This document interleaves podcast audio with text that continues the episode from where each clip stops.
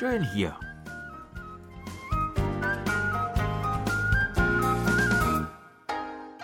Ausflugstipps für Korea mit Jan Dirks.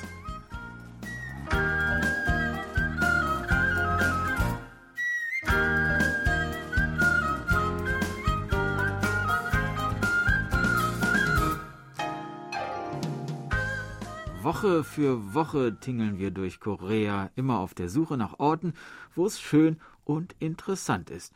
Nun schon seit über einem Jahr.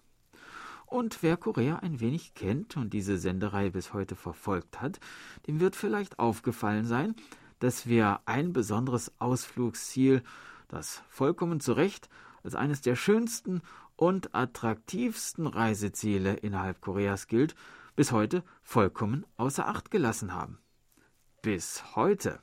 Denn ab heute werden wir uns mehrere Wochen Zeit nehmen, um die Insel Jeju zu erkunden.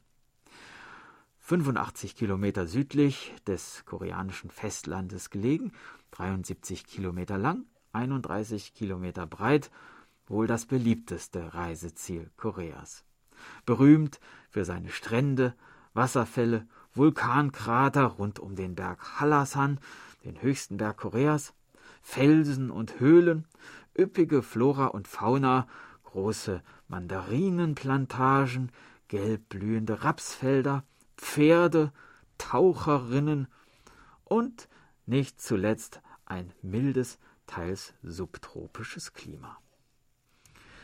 Wer nach Jeju kommt, sei es mit dem Flugzeug, von Seoul aus dauert der Flug etwa 50 Minuten, oder mit dem Schiff, große Fähren fahren von Mokpo oder Busan aus, sieht zunächst Jeju-si mit rund 260.000 Einwohnern die größte Stadt der Insel, wo sich der Flughafen und der Fährhafen befinden. Und bevor wir uns nächste Woche ein Auto mieten und durch die Landschaft kurven, wollen wir uns heute zunächst einmal in der Stadt umsehen, denn auch hier gibt es Interessantes zu entdecken. Geht man vom Hafen aus am Meer entlang ein kleines Stück in westlicher Richtung, gelangt man zu einem der beliebtesten Fotomotive Jejus, zum Felsen Jungduam, dem Drachenkopffelsen. Hierbei handelt es sich um einen vulkanischen Gesteinsbrocken, der im Laufe von Jahrtausenden durch Wellen und Wind die Form eines Drachenkopfes erhielt. Einer Legende nach soll ein Drache einen wertvollen Edelstein vom Berg Hallasan gestohlen haben. Der Berggott schoss den Drachen mit einem Pfeil nieder, so dass der Körper des Drachen im Meer unterging und der Kopf mit zum Himmel gerichteten Blick erstarrte. Mittlerweile ist eine große Stadt um diesen Felsen herumgewachsen, aber wenn man sich die Gebäude im Hintergrund wegdenkt oder sie aus dem Foto heraus äh, retuschiert, äh, dann ahnt man vielleicht doch noch etwas vom einstigen geheimnisvollen Zauber dieses Felsens. Noch etwas weiter westlich liegt der Strand Ihoteu. Er hat einen groben schwarzen Sand und ist aufgrund seiner sehr sanften Wellen auch gut für Familien mit kleinen Kindern geeignet. Hier und da sitzen Leute auf den Buhnen, um zu angeln, oder die startenden und landenden Flugzeuge des nahegelegenen Flughafens zu beobachten. Ja, und hören kann man die Flugzeuge auch, aber in erträglicher Lautstärke. Es gibt auch einen gut ausgestatteten Campingbereich, so dass viele hier im Sommer mit Freunden oder Familie zum Campen herkommen. Jedes Jahr im August findet hier auch das Ioteu Festival statt, bei dem man die traditionelle Fischereikultur Jeju-dos erleben kann. Außerdem ist der Strand auch bekannt für seine beiden Leuchttürme in Pferdeform, die ein originelles Fotomotiv bieten.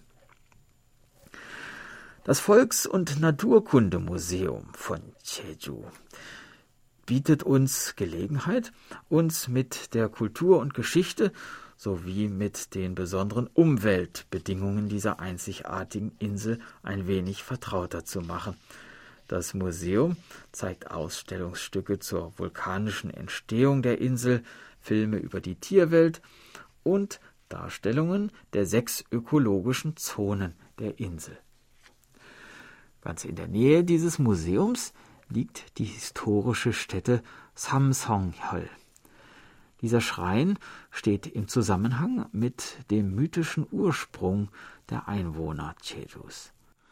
Altar, Tor und Mauern wurden 1521 von Gouverneur Isudong errichtet. Eingerahmt von einigen Steinstelen liegen hier die drei Erdlöcher, aus denen die göttlichen Urahnen des legendären Reiches Tamna entstiegen sein sollen. Diese drei Götter lebten eine Weile lang als Jäger und Sammler, bis drei Prinzessinnen des Reiches Pyongnang in einer Kiste aus dem Meer angespült wurden.